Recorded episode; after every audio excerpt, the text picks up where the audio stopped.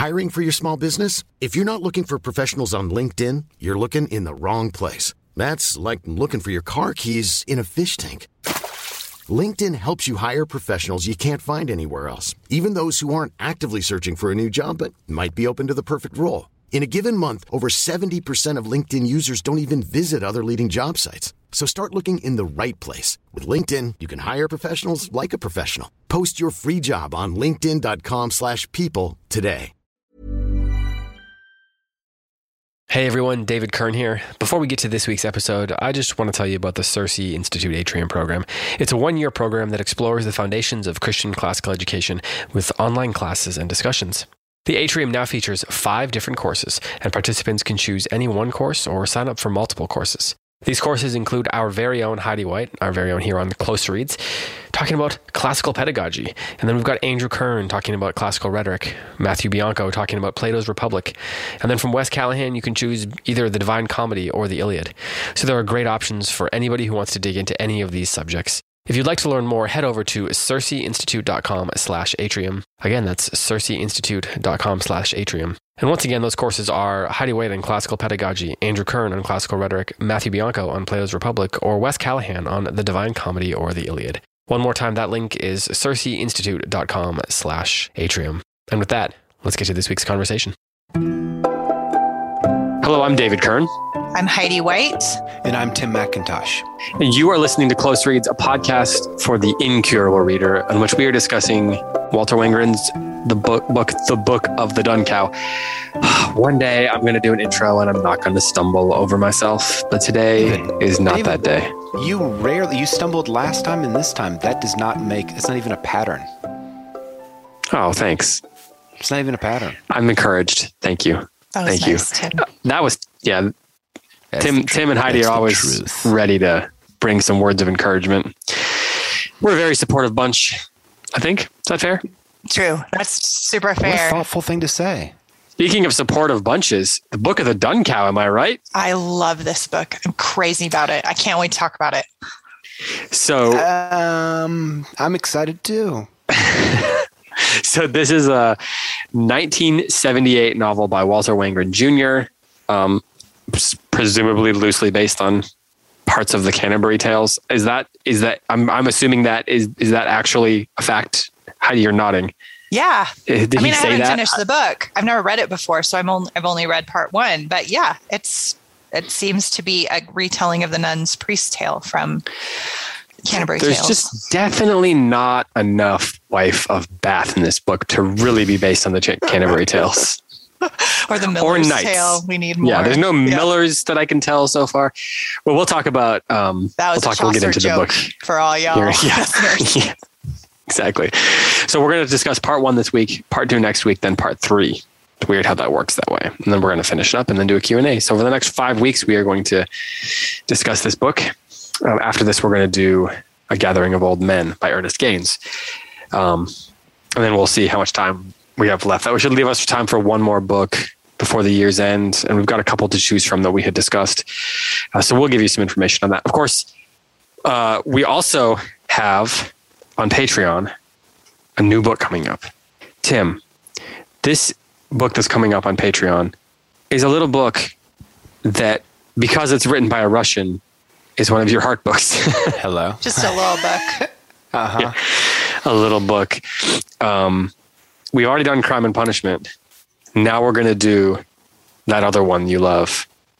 That other one of the other ones you love. We're going to do Anna Karenina on Patreon. Mm-hmm. So if you haven't signed up for Patreon and you want to hear Tim virtually faint every two weeks, then sign up and join us.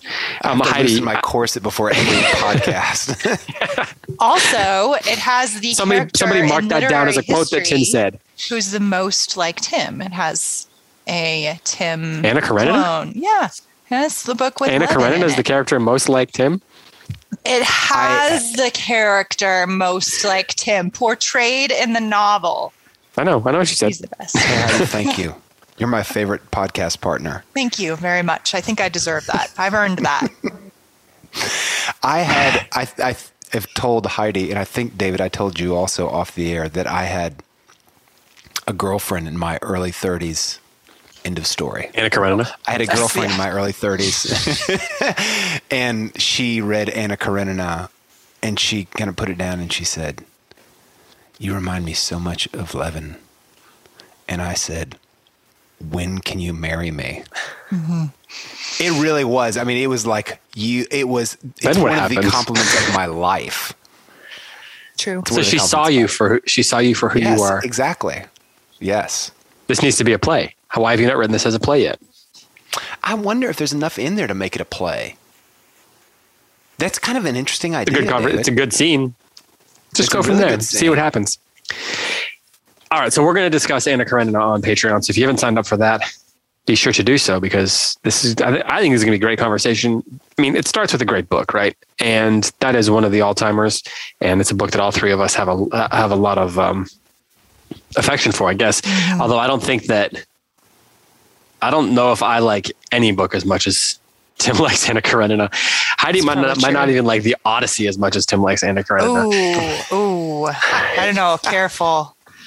Oh, so, okay. Sorry. Yeah, but well, we are here this week, though, to discuss The Book of the Dun Cow. Do we need to discuss the Canterbury Tales element of this, or should we? What do you think? We haven't talked. We didn't bring this up ahead of time. We didn't have any discussions about whether we were going to talk about that. I'm, I'm curious what you guys think in terms of whether we need to. Tim? I would love to talk about that. To be honest, this is the first time that I've heard about this comparison. Hello? Uh, hello? Hello? You gave us like three seconds. Heidi, um, do you you were nodding your your head when I mentioned that that comparison seemed to be there. Um, do well, what do you think? Do we need to discuss this? I mean, Tim Tim wants to know more about it. So, do you want to give a thirty minute lecture on the comparisons between a thirty minute Chaucer. Lecture on the comparisons? Well, since I have not finished The Book of the Dun Cow, I cannot completely vouch that it's a perfect retelling, and there's some differences already. Uh, it seems yeah. to be based no wives on, of Bath. Yes. Um, well, and.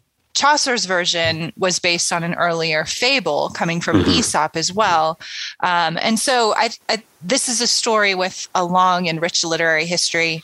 I would rather not give it away, I think, because I, I'm sure there's some twists and turns coming. But for people who are interested in tracing the literary heritage, you know, this this book is just part of the seems to be just part of the tradition. So no, I don't think we need hmm. to um, talk about it in order to understand the book, but it's definitely a really cool thing. And I, I love this book so far. Like I said, I've never read it before, but I'm picking out so many things from the Middle Ages and the mythologies. There's like Norse mythology in here, and there's There's just so, so many threads from the great tradition mm-hmm. that are weaving into this story. And every time I see mm-hmm. one, I'm like, my eyes are popping out of my head. I love it. Tim, have you read this before? I've never no. read the book before. No. Yeah, so for all three of us, this is a book that is, is the first time. And one of the reasons we did it is because so many of y'all who are listening are big fans of it. We kept seeing it pop up when we put a call out there for Uh, suggestions, you know, a, a year ago, I guess, almost. And this book pops up uh, a number of times. So that's one of the reasons why we wanted to do it. It seems like it was, it's a hard book for a lot of you. Tim, Heidi loves this book so far. Your thoughts? Mm, I am going to totally admit that I had a hard time getting into the book. Um, and What I was kept... holding you back? The prose. To be totally honest, I felt like the prose was kind of this mashup of mythical style prose, kind of grandiose, and also like a little bit folksy. Like, and, um, and it also just felt really episodic. Okay. Part of the, the problem for me is that I read the blurbs on the back, and people, I mean, high praise from the New York mm-hmm. Times, the National Book Award winner in nineteen eighty. By the way, do you know what category it won in? Science fiction. Mm. Science fiction for Book of the Dun Cow. Okay, so just that's just worth mentioning. um, the Los Angeles Times, the Saturday Evening Post, Washington Post Book World. Like, all of the heavies come out and they're giving this book high praise. And I'm reading it and I'm like, what's wrong with me? I am really, I'm not getting something here. Did that, Clearly, I'm the did problem. You, did it click at some point? At the end of the section that we read for today, it clicked in. I was like, okay, this marriage has taken place and it seems like, okay, here's the other thing. I kept waiting for the great evil to show up, because the front blurb is or yeah, the struggle the blurbs, between good and evil. Yeah. And so I'm like, okay, where's the great evil? But we're seventy-six pages into it, and I think we've had a couple of references to the great evil that's coming. Like the worm and the weird egg that has the that hatches Chanticleer. That's not evil enough for you. You want not Chanticleer. The other. Really, no, no, no. We Cockatrice. Don't really get to I'm sorry. Like, yeah, yeah. I mean, we get mentions of Cockatrice, but there's no. It hasn't, he hasn't shown up yet. Arrived yet. Yeah, that's true. Okay, the P T S D, absolutely. But I think the P T S D, part of what got me hooked in was that the P T S D was this really great foreshadowing for what is the great evil. So I, you know what I mean? Like, I was like, oh, wow. I really this don't. This is really bad P T S D. Yep. I was so freaked like, out right now by this creepy worm who makes a man give birth to his own evil self child. Ugh. Wait, well, it, did I miss that? Did I like? Is that did already? You, did you skip the chapter where the other rooster Senex lays its own egg? Lays its that own has, egg that turns into Cockatrice. Did I miss this? Maybe how did I it. miss this? I don't know. It's chapter. I thought uh, that that like kind of. I read the first page of the next section that we were not supposed to read, and I was like, oh, here we go. Now it's on. It's chapter five. How did I miss this, you guys? This is like the best misreading since Rebecca. Well, that was just a- the best neglected reading since Rebecca. So, yeah, Senex is the other rooster from across the way, and they didn't know about each other, and he is in despair because he doesn't have... He hasn't born any sons to continue his name. And then he gives birth, he like hatches his own egg, which turns out to be half rooster, half serpent. Worm with serpents. Ew. And that's why, Ew. that's what the other creatures are running from. And that's why okay. that hen freaks out. I totally pieced together that's what they're running from. And that's why the hen has freaked out. I got that by the last chapter that we read. But I kept thinking like, okay, all of this is foreshadowing for some horrific thing. And the thing that it was foreshadowing is not foreshadowing. You're telling me we actually got a glimpse of it in chapter five. And in some, for some reason, I missed that. You read four and then read six. Have you here? I would like to recommend uh, a tool for you. Reading, cha- reading in order. And a, not book, a bookmark. um, the quitter stick.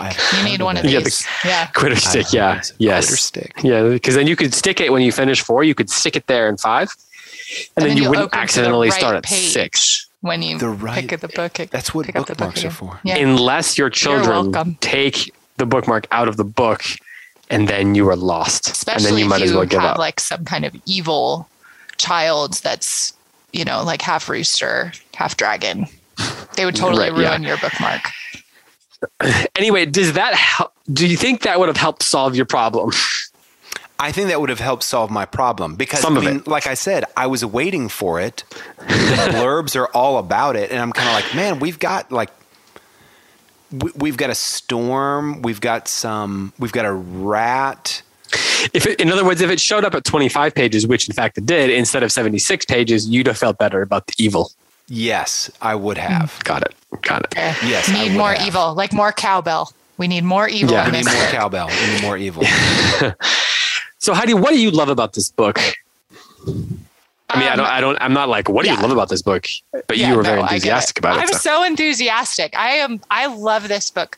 I like. I, it's completely unexpected. I had no idea what it was about. It just has like a rooster on the cover, and I kind of had in my mind that it was going to be a little bit like Animal Farm. Um, mm-hmm. But that was a purely subconscious assumption. So then I get this like incredible uh, microcosm of the entire medieval world played out between these two roosters. And I'm like, this is awesome. I love it. Oof. So it's just obvious. It's incredibly well-researched. Um, even down to like the name of the dog. Mundo Cani means doggish world. It has like a rich history. Like it's just really cool. So I think my favorite thing so far is just the simplicity of the story against the backdrop of the complexity of the medieval cosmology that's being kind of played out. And even if you don't know it, you feel it, right? Even if you're not sure exactly what's being referred to, there is kind of this otherworldly, uh, this, uh, this vast kind of epic quality to the novel without it being... But still, like, just very simple. This, like, really simple, creative story on about these. Yeah, on the animals. Surface, it seems like a fable. Yeah. Yeah. Yeah, the first hint we get of that medieval cosmology that you're talking about is the notion that the uh, the world is the center of the universe and not the sun. It's a geocentric universe. The more accurate worldview that the world is the center of the universe mm. and not the sun. Right. Um, Tim, where do you stand in heliocentrism versus geocentrism, just generally speaking? This is such a loaded question. This is such a loaded I'm question. So um, glad I'm, you answered that way. I got to be honest. Um, the heliocentric, I'm a heliocentric guy. I feel like if you're not part of like this kind of like backroom conversation that's happening at Circe, and you're like tuning in to Close Reads for the first time, you're like tracking with the conversation. Oh, this is really fun. And then all of a sudden you're like, wait, what? Like I'm t- we're like, we're talking to people who still believe that the earth is the center of the solar system. And I feel like there's a little, can I do a little like background on this? I'd be sure.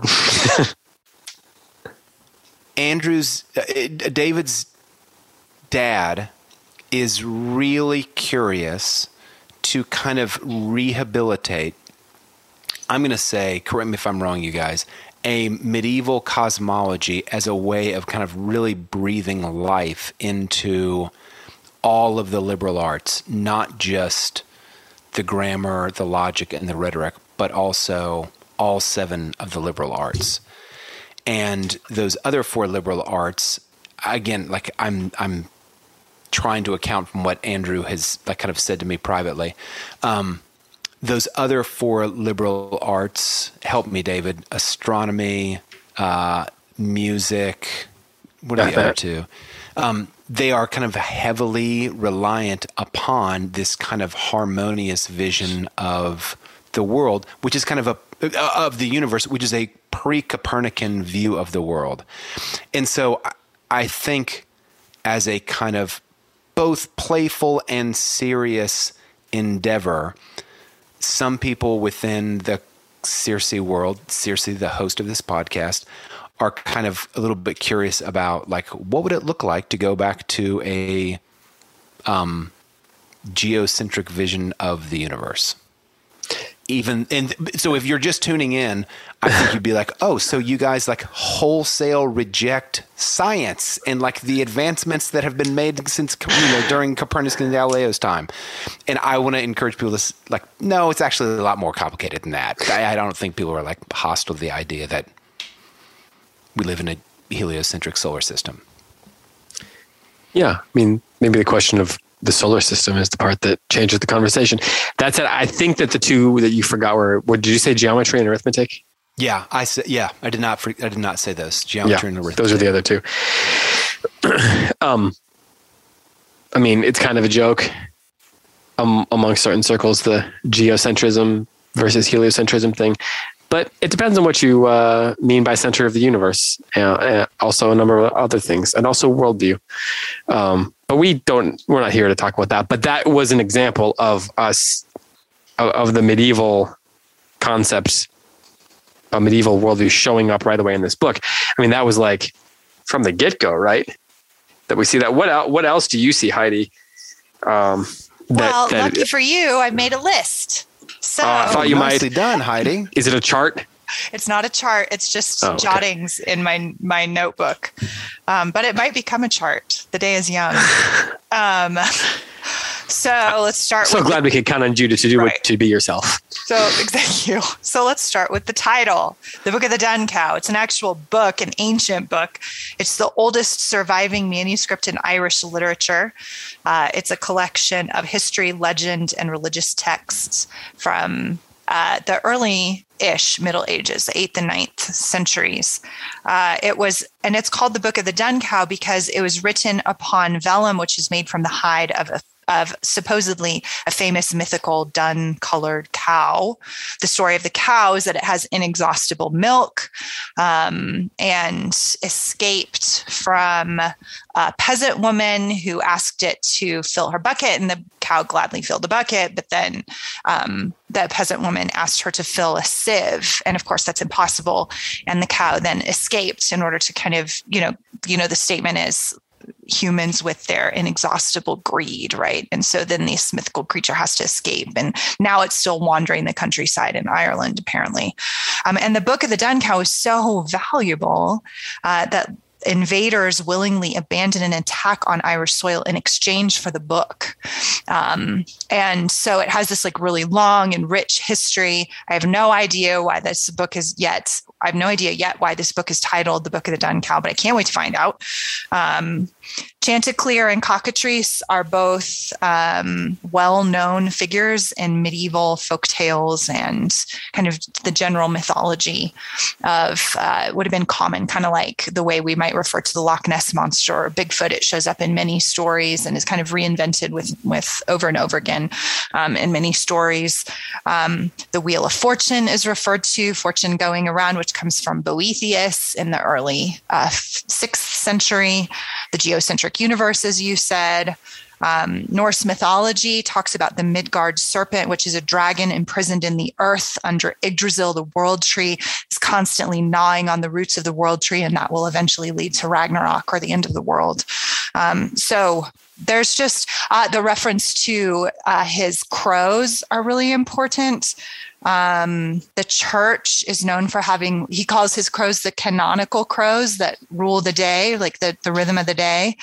Um, the church has seven canonical hours of prayer called Matins, Laws, Prime, Terce, Sext, Nuns, Vespers, and Compline. That's referred to. Um, so there's, and, and kind of this very medieval idea of the contrast between an orderly existence and a disorderly existence we see with um, how Chanticleer rules his realm with wisdom and in order, um, with a celebration of beauty, um, uh, and versus Uh, Senex, which is com- who's completely disordered in his rulership of his coop and his brood of hens, and therefore they're un- they're infertile, um, which makes reference to the medieval belief in how the king impacts the land and the necessity of a of a of an orderly um, kind of way of life that's centered around prayer, around the church, around the hours, um, which is symbolized, of course, with the crowing.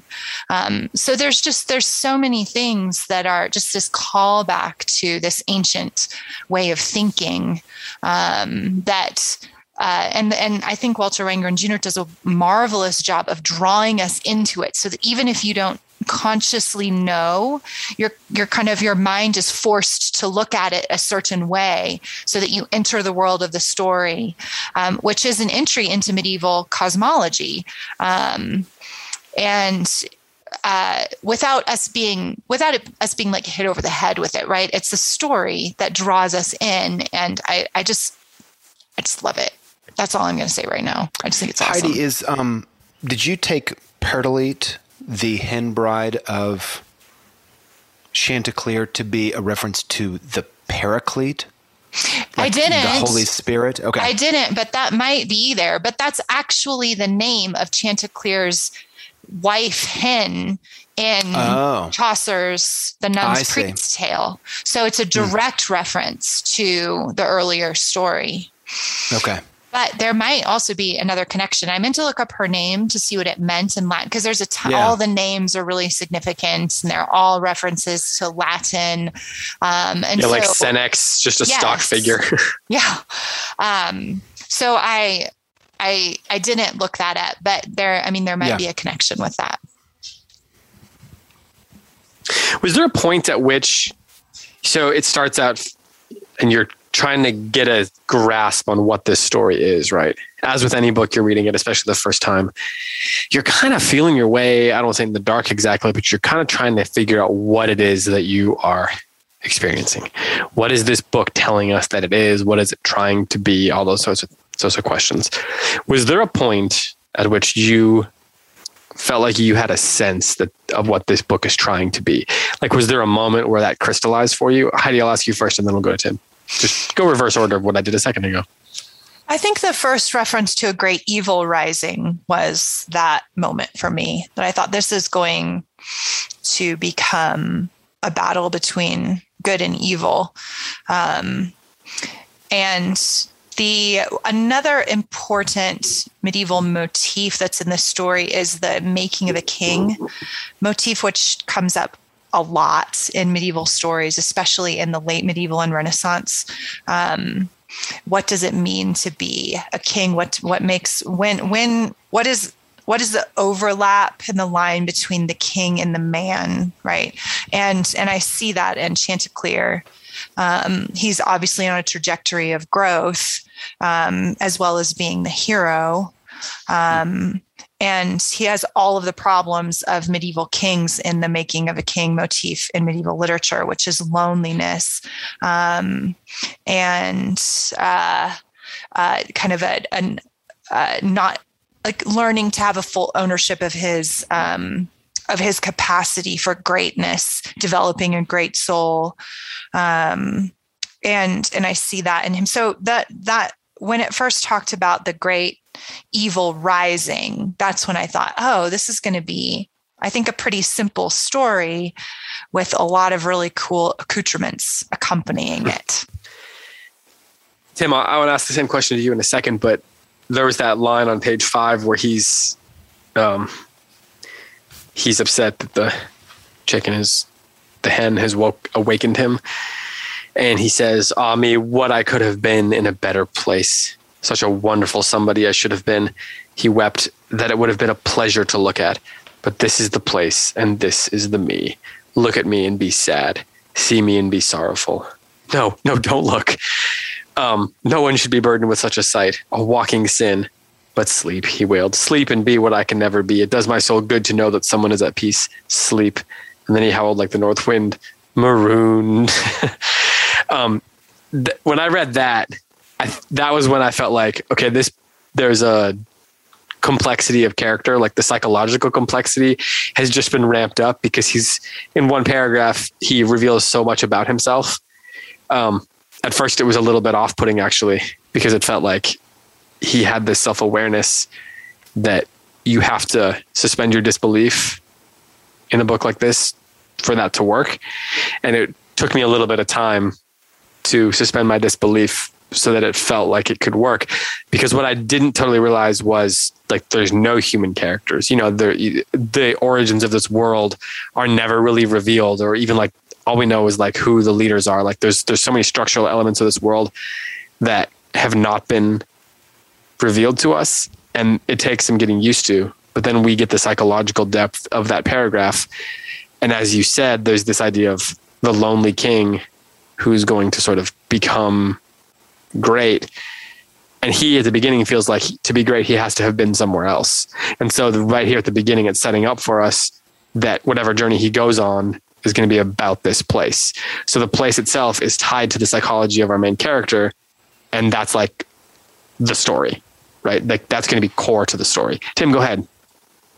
I, I was just going to say I think I did not pick up on I didn't get hooked into the story until right before the wedding, when the conversation is happening between Chanticleer and his hen bride. Because at that point, because I think when, when we open the book, Chanticleer is kind of, he's a little bit pitiful, you know, yeah. like woe is me and he's alone. Yeah. He's pathetic. Um, yeah. He's pathetic. But then this heroic act of saving the mice children from drowning, and um, rescuing and the potential of nurturing this hen. And, and also the conversation that he and his hen bride have in that last chapter of this section is very much a reckoning of him seeing his rule as an obstacle to intimacy. And she kind of like can see past that, and she can kind of like see, and, and that the problem of loneliness that you just discussed, David, on chapter five is kind of beginning to be resolved by this hen who can like, is not terrified of him. She doesn't just see the crown on his head, um, or the comb, the, the comb on his head, I guess. You know, she sees something more. She like sees the actual, I'm going to say person. And I, at that point, I really started, I was hooked. At that point, I was really hooked. Hmm. It took a while. seventy-six pages or, you know, maybe seventy-three. Well, it would have helped if you read the six in the middle. Well, I know. And now I can't go back. I can't undo what's done.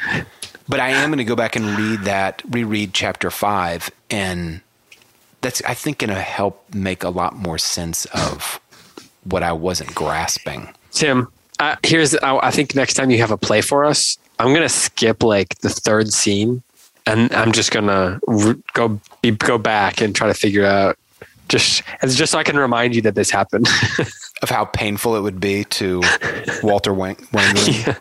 Yeah. yeah. Um, Heidi, you are either writing a very important letter, you are taking notes on and things about on the things that we're talking about on this book, or you are revising a menu for an upcoming banquet.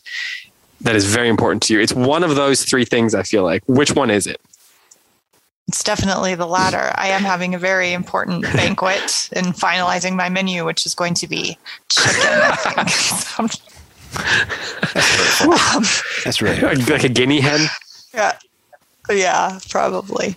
Um, yeah, I am. I was actually scribbling down notes. I think what... I. Th- I did really love, like I said, all of the references to medieval literature, because I am, first of all, I'm like, I think the medievals were right about everything. And I, I think they're fabulous. And I love medieval literature. Um, I also think I loved it because it was... Um, It, it has this quality of allegory. Um, I was going to ask you guys about this. I find very, very intriguing to me. Um, and it's a bit mysterious. As I'm reading it, it's, it seems very clear to me that these, uh, that that this story is kind of reaching into the allegorical realm. Um, and I'm... But it's not a very neat allegory. It's not like um, C S. Lewis, when you read The Lion, Witch, and the Wardrobe, and you're like, this is Jesus, and this is the cross, you know, like, and, and that's that's fine. I like those easy allegories too, especially in a children's book.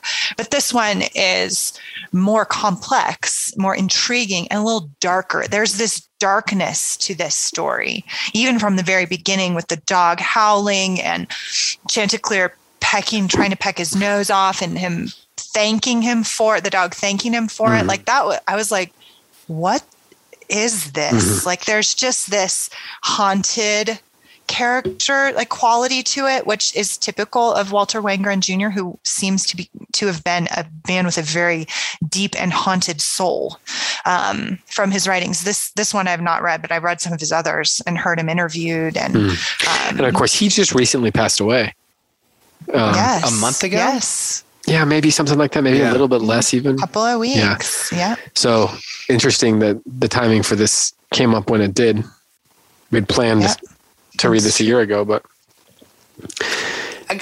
Before we go on, I, we don't have to do this, but I'm kind of curious, Heidi. Um, the medievals got everything right. Like there's part of me. I'm affiliated with the classical education movement because of this, the vision of um, education that the classical Christian movement is putting forward. I'm a huge advocate.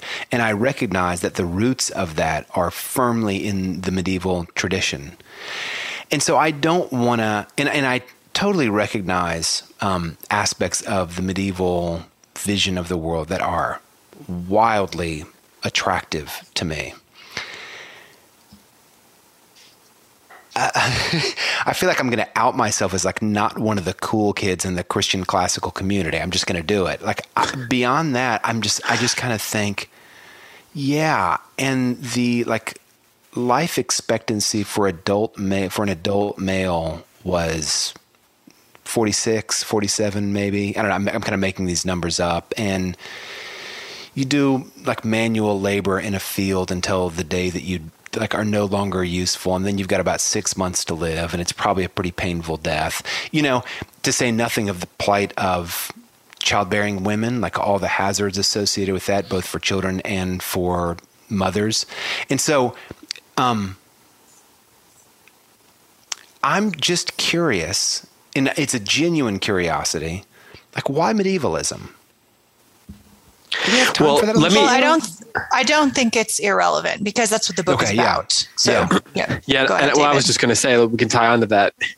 You know, this book trades in the images and the ideas mm-hmm. of medievalism. Clearly values them, and so it's worth exploring, especially here on this first episode, why twenty-first century people should find medieval notions, medieval ideas, uh, valuable. Um, so like as deeper than just like the, what happens in the story, the sort of the poetry at the heart of it. Uh, why, why does it, why should it still matter? Right. I think that's a great question. And I think, I mean, to, to address it without going too deeply in it, cause you and I've even had this conversation before, um, that th- It's the same, my answer to that would be the same reason why someone looking at the American ideal versus the American lifestyle would say they believe in the American ideal, mm-hmm, right? Mm-hmm. Like, right? So you look at the vision of the founding fathers for this nation, the the orderly attempt to to put representation um, into the system, like all of these Enlightenment ideals, which I don't, I don't hold those ideals, but I certainly believe that the founding fathers were casting a vision for something really important, right?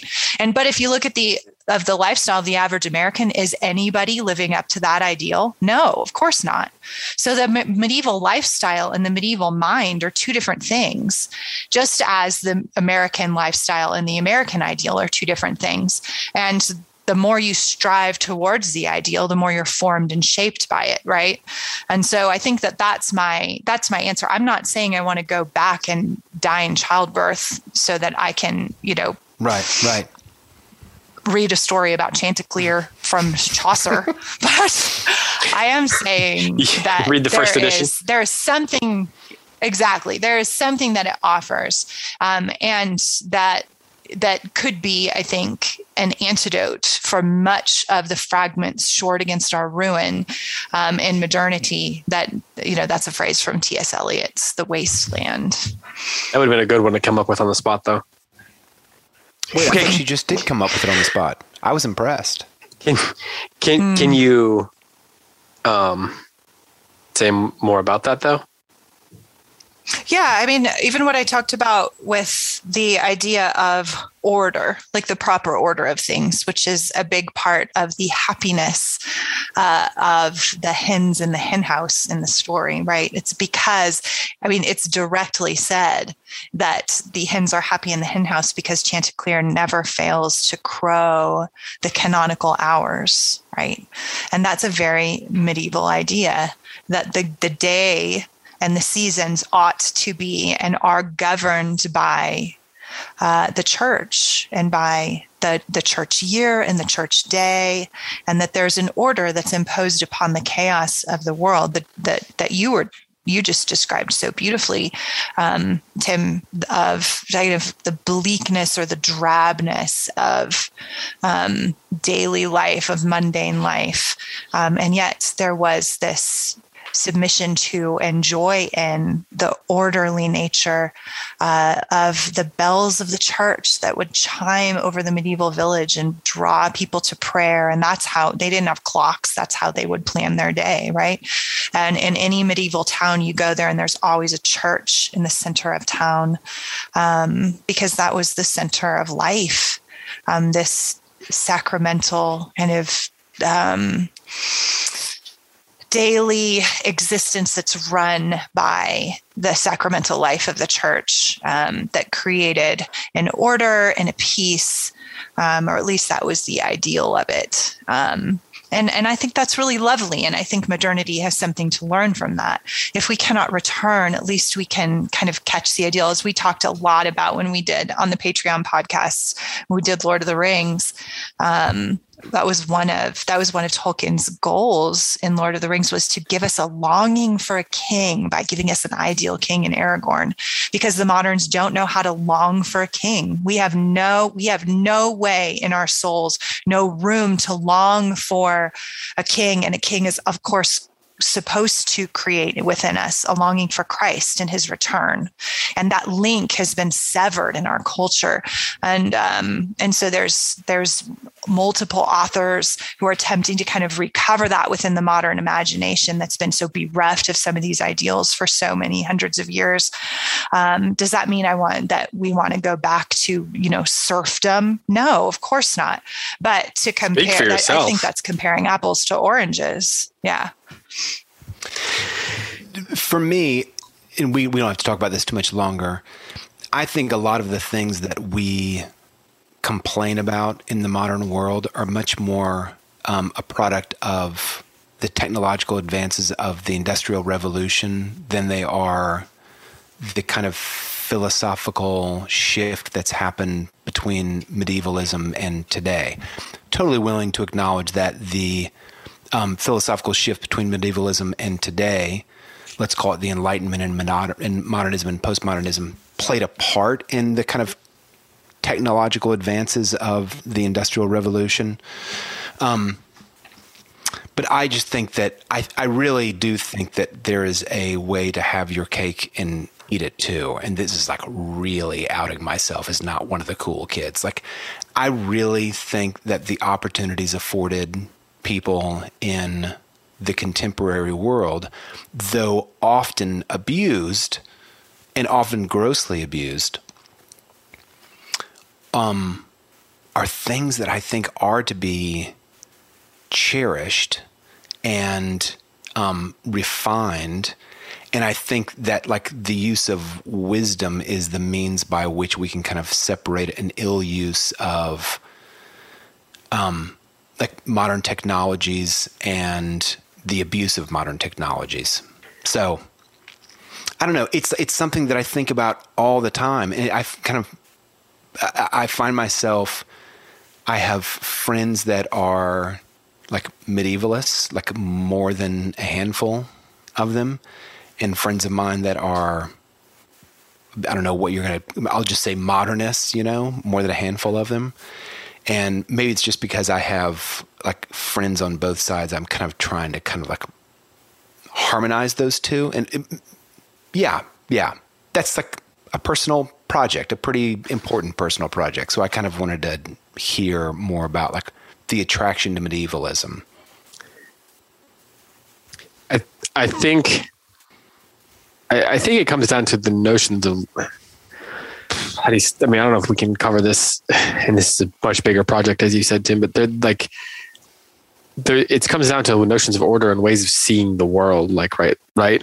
And I think that what people who are medievalists, so to speak, aside for which, which is also a term used for people who are scholars of the Middle Ages, uh, like medieval literature, but people who buy into a more medieval worldview, or at least employing elements of medieval worldview in a contemporary setting, are saying is that ways of understanding existence and order within that existence were meaningful during the medieval times, and that when we threw those out through the Enlightenment and the Industrial Revolution, subsequently the Industrial Revolution, we lost something as a culture that kept us from being healthy. Now, what we can't get into is what every single one of those things are, because there's just not time.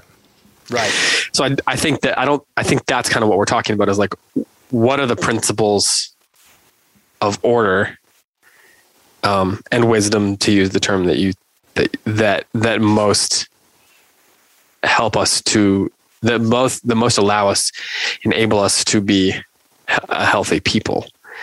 And that there's something that the way that the medievals looked at the world, not the way they lived in the world, but the way that they thought about the existence, and the way they looked at the world, allowed them to see something deeper than what modernism and the Enlightenment allows for.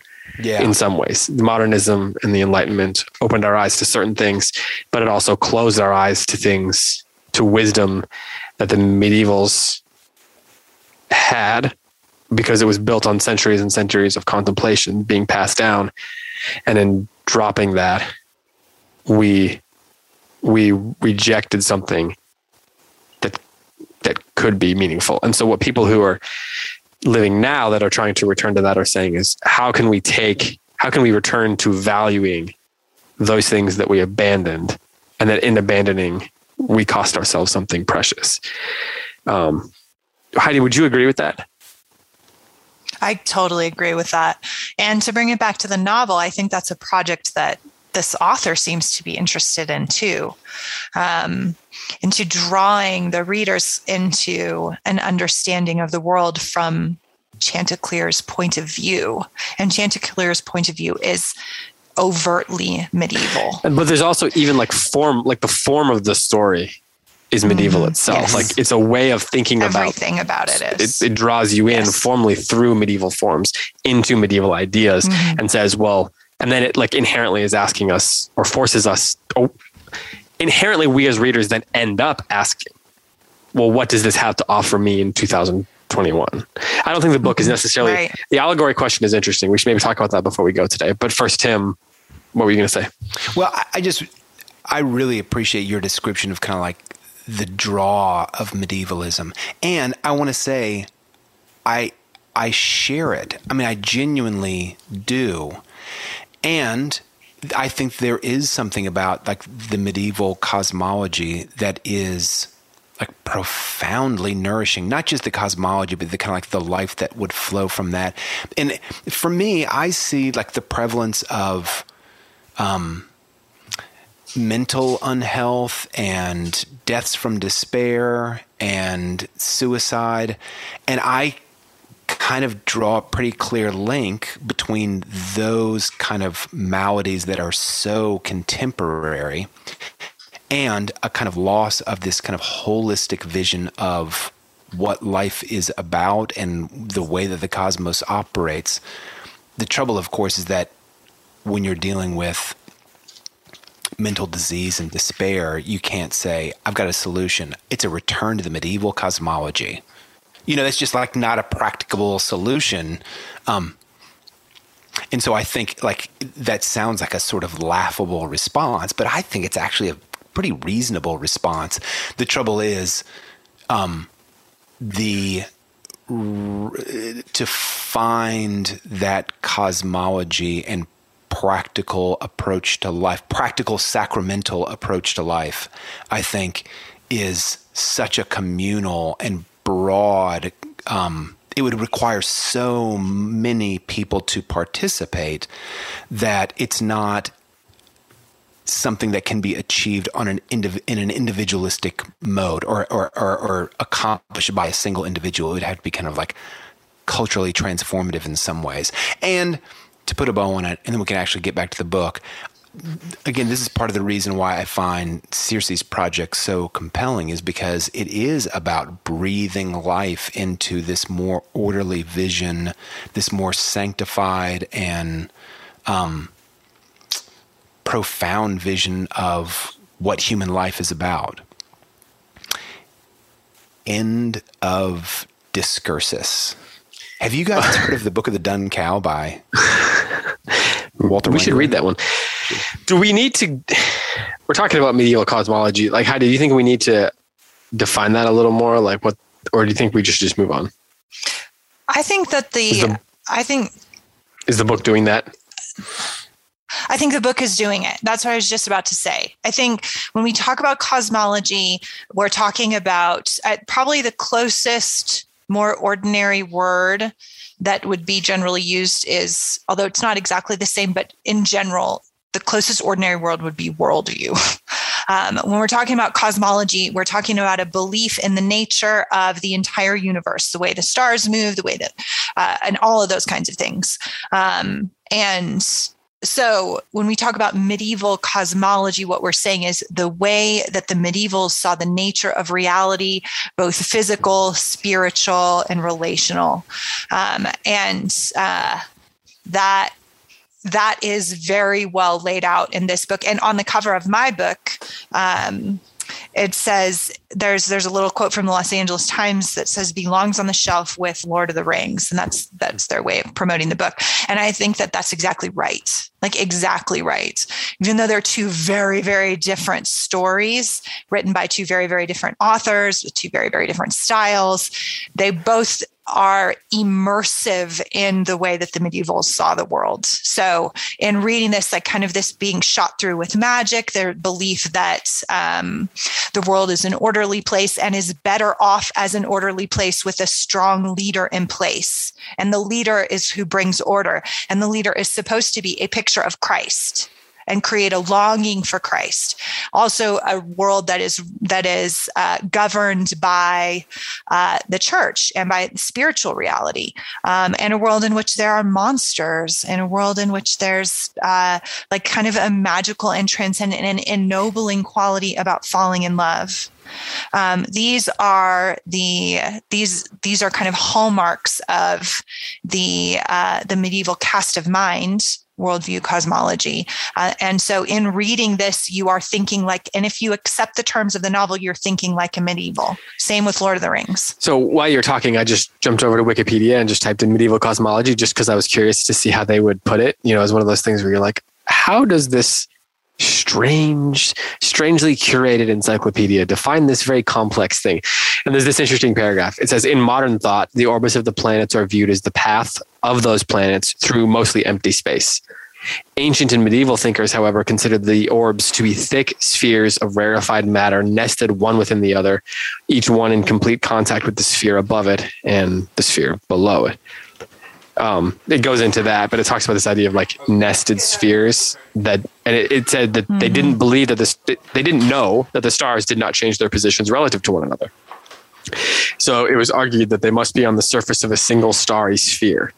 So one of the things that I find interesting about that, and that I think shows up in books like this, is that they didn't feel the need to prove the way things worked. Because partly because they didn't have that capacity yet. So they weren't driven by saying, this is, we can know that this works beyond a shadow of a doubt in this specific way. And so they, it was about, there, there was a sort of, their cosmology, the way they understood the universe, the elements of the universe in relation to one another, were driven by the way they thought about order and, and the way they thought about like all of existence. It wasn't about proving that this one thing works in this specific way. And when once we know exactly how it works, we can be certain of it, right? Like for them, the, they thought about the world almost like as this one great big metaphor. And that's why allegory and things like that. And I don't, I'm, that is such an oversimplification. Mm-hmm. I understand that. So it's whatever medievalist out there is helpful, yelling at David, their computer, their car. Um, But I think that that's, and like, so when you, so that brings us to this question of allegory, because you, you see Chaucer, you see Dante, you know, you, you see Milton, and they're all coming at it from, uh, they're bringing a unique perspective to a sort of view of the ordered universe that they, at least to some degree, shared, and they weren't worried about it. Being, they didn't need to tell a story that had like some kind of scientific proof text behind it, right? So then when you when you think about allegory in terms of this story, do you think that we are supposed to read this as an allegory? Heidi, you brought this up earlier. Um, you, you said it's not like Lewis where there's these one-to-one correlations, but do these characters represent things? And in order to read it the way Walter Wangerin would want us to, in a Pilgrim's Progress sort of way, we're supposed to be able to say, well, this represents this virtue or vice or whatever. I think so. I think that, um, you know, if we are thinking like medievalists here, the medievals believed that there are always four levels of interpretation to any important text. The first is the literal level. So like the story, like this is a story about roosters fighting over the barnyard, right? Like that's the literal level. Um, the second level of interpretation is the moral. What are we supposed to learn from it, right? Like, are we, we're supposed to be good and not evil, right? Like that's the moral lesson. Uh, the third level is the allegorical level, and in, in which something always represents something else. Like Chanticleer might potentially represent the church or the Pope or order in the universe or uh, a certain nation, right? That is battling against another evil. And, and it's possible within the medieval mind. Or a particular king, as in Shakespeare. Exactly. A particular king. It could be Henry the Fifth, the good king versus the wicked French king, right? Like there, this idea of, and, and within the medieval mind, an allegory could hold multiple interpretations without straining it too far, because they were complex people who accepted the complexity of life. And like, and, and, and in that way, that's like a, also a very modern way of thinking, that there's this fluidity to this symbolism. Um, and, and so an allegory could have multiple meanings. Um, And then number four, the fourth level is the anagogical or cosmological interpretation, which is probably the most difficult to explain, meaning what does the story have to say about the nature of reality itself and the way that the universe works and the way God works and all these kinds of big cosmological questions. Can you summarize those four um, again for the people who are like, oh, I should have written that down? The number one, four levels of a medieval interpretation of an important text. Number one, the literal historical level. Number, number two, the moral. Number three, the allegorical. And number four is the anagogical or the cosmological, is we've been using that word. Um, so those, if you apply those, which I think you can to this work, I think you can to this book, and I think it's probably intentional, um, then, then yeah, there's going to be some kind of allegorical significance to who these, you know, creatures represent, or, or but, but we're not told what they are. Again, that's the fluidity of the symbolism and the allegory there. So before we move on, unless you just created that and synthesized it all by yourself on the fly here, could you have any additional places that people could could read, if could go to if they wanted to read more about this? Yeah, absolutely. My number one recommendation for this by a long shot, there's a lot of books written about this, but my number one, I mean by a mile, is C S. Lewis's uh, The Discarded Image. It's one of his lesser known works. Um, and the entire point of the book is to summarize medieval cosmology for the modern reader who doesn't get it. That's the whole point of the book. And if you're, you, you, if you've been listening to the show for a while, you've heard it get referenced before. So yeah. Yes. Well, Tim, go ahead. What were you going to say? I agree with Heidi. That's like that would be my number one recommendation. Also, that book can be a little bit intimidating because the number of proper names within it. Also currently very bad title, very, very bad cover. Oh, the one with the um, glove? That is the, the garden glove? Yeah. I've what never seen. Makes me it actually makes me angry. angry. I like, what are we doing here? I don't understand that. As someone who works in the world of designing books, it's, such it's a, like, like, just makes me. Like, such an important, powerful book, a garden glove. I mean, it makes me want to work in the garden or like with a power tool. It doesn't make me want to yeah, read about right. the medievals, though. Right. Anyway, if you're listening, if you design that book cover and you're listening, then call us. Let's make some changes. Do better. Do better. Yeah. Go ahead. What are you going to say? That well, you, I mean, don't be put off by the number of proper names in that book.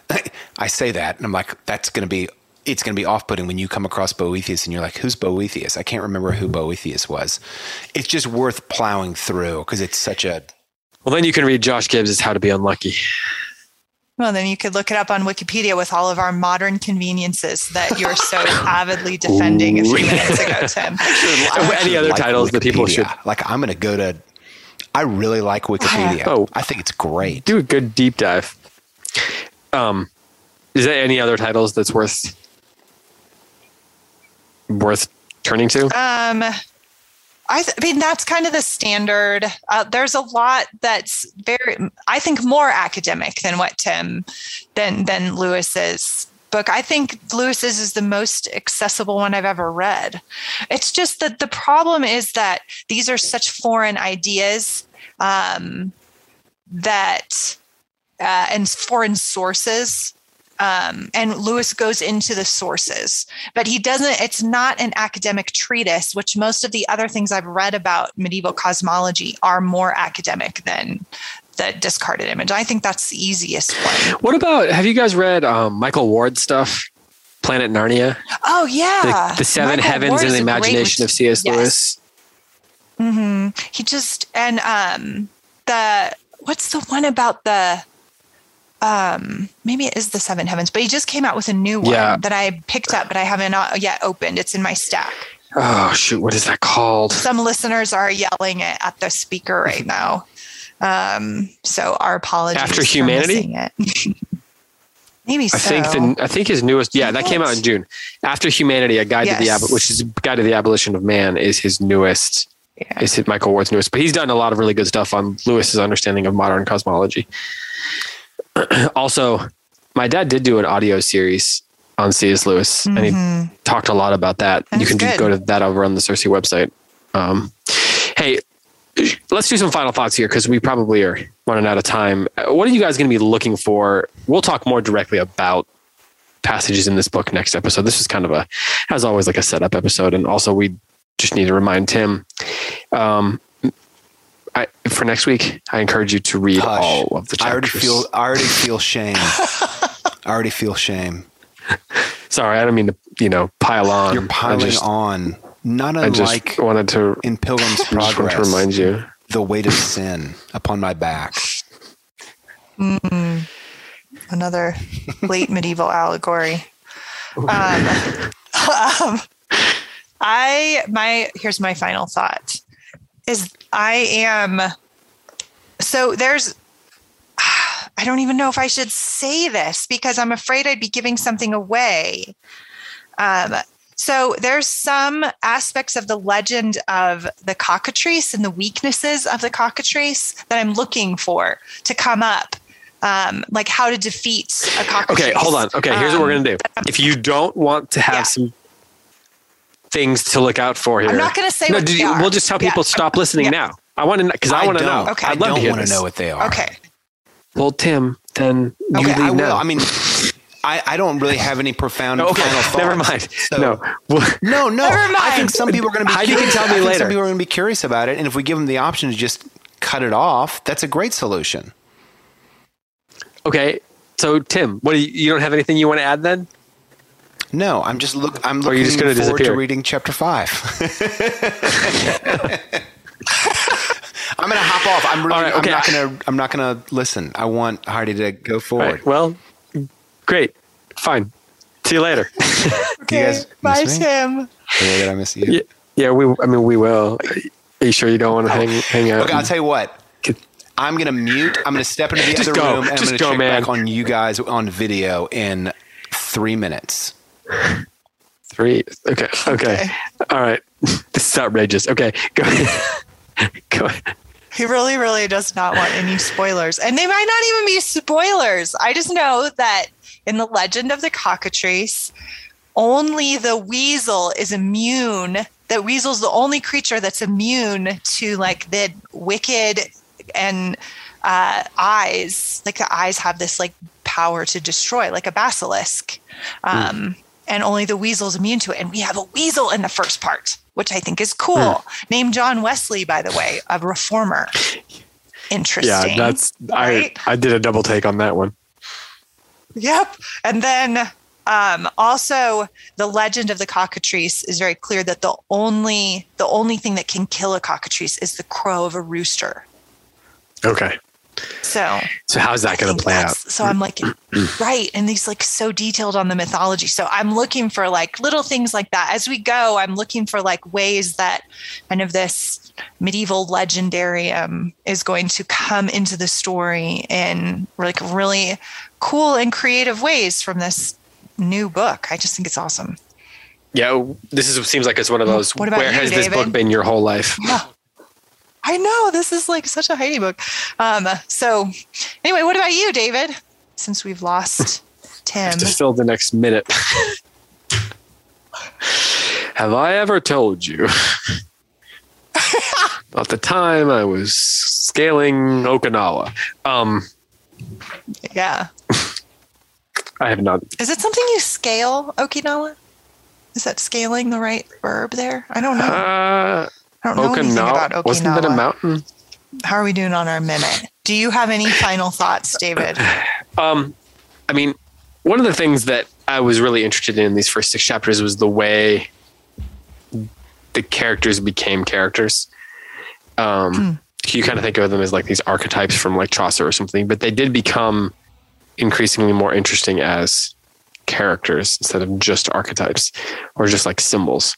And so you, you see this grumpy rooster changing before our eyes, and like, you know, you see like beauty moves him to courage, for example. It seems like um th- he, he is he's evolving, and he's discovering things about himself that he didn't know were p- true or possible.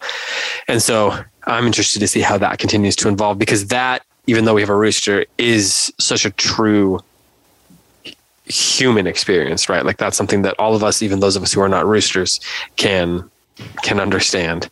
Um, and and even those of us who are not roosters, that's a great clause phrase. Yeah, phrase. Not um, a clause. I'm gonna get that tattooed on my forearm. Not a rooster. Tim, are you a rooster? He's not. He's nodding. Yes, I am. Are we still recording? Well, we are, but okay, you're not. Off. Why you stopped I, why at some point. You, no, I can't be on this. Was that, Heidi's already said her thing? Well, we're still recording, but she's already said her thing. Yeah, yeah. I just got to use the phrase. Some. I. What did I say? I, even those of us. Oh yeah, who I used the roosters, phrase. Even those who. Oh. And then you are. Yeah, even those of us who are not roosters. Yeah, could experience. I was talking about how. There's a there's a story arc. This this character, this rooster, is evolving. He's changing. He's growing, and he's discovering things about himself mm-hmm. that he didn't know were true. And I was saying that even those of us who are not roosters, as human beings, can understand that. And so that's where this story kind of has opened itself up to me, is that it's offering something about, for example, how beauty can change mm. you. You know, how beauty can can inspire you to courage. Mm-hmm. Those sorts of things. He is he is becoming more self-aware about the things that move him. And so I'm curious to see how that self-awareness continues to evolve, especially because this is a story about pre-human times, right? Like there are not people. And so this notion of this rooster that is becoming more self-aware about himself and the world around him mm. is fascinating to me. Tim, anything else Nothing you want to add else. before we go? Anything Nothing you're looking else. for? Okay. All right. Heidi, you good? Thumbs, Thumbs up. up. All right. Well, next week, Tim's going to do his reading. And... had to drop that in there. I deserve it. Uh, and uh, we're going to discuss part two. And then, of course, like I said, don't forget about the um, Anna Karenina over on the Patreon. We're going to start that in the next couple of weeks. So schedule a uh, schedule on that will be coming out soon. For Heidi White, for Tim McIntosh, I am David Kern. Until next time, happy reading. Someone give us a, a, a cock-a-doodle-doo before we go. Heidi? I can't do it. I can't do it. I keep taking in breaths to do it, and I can't do it.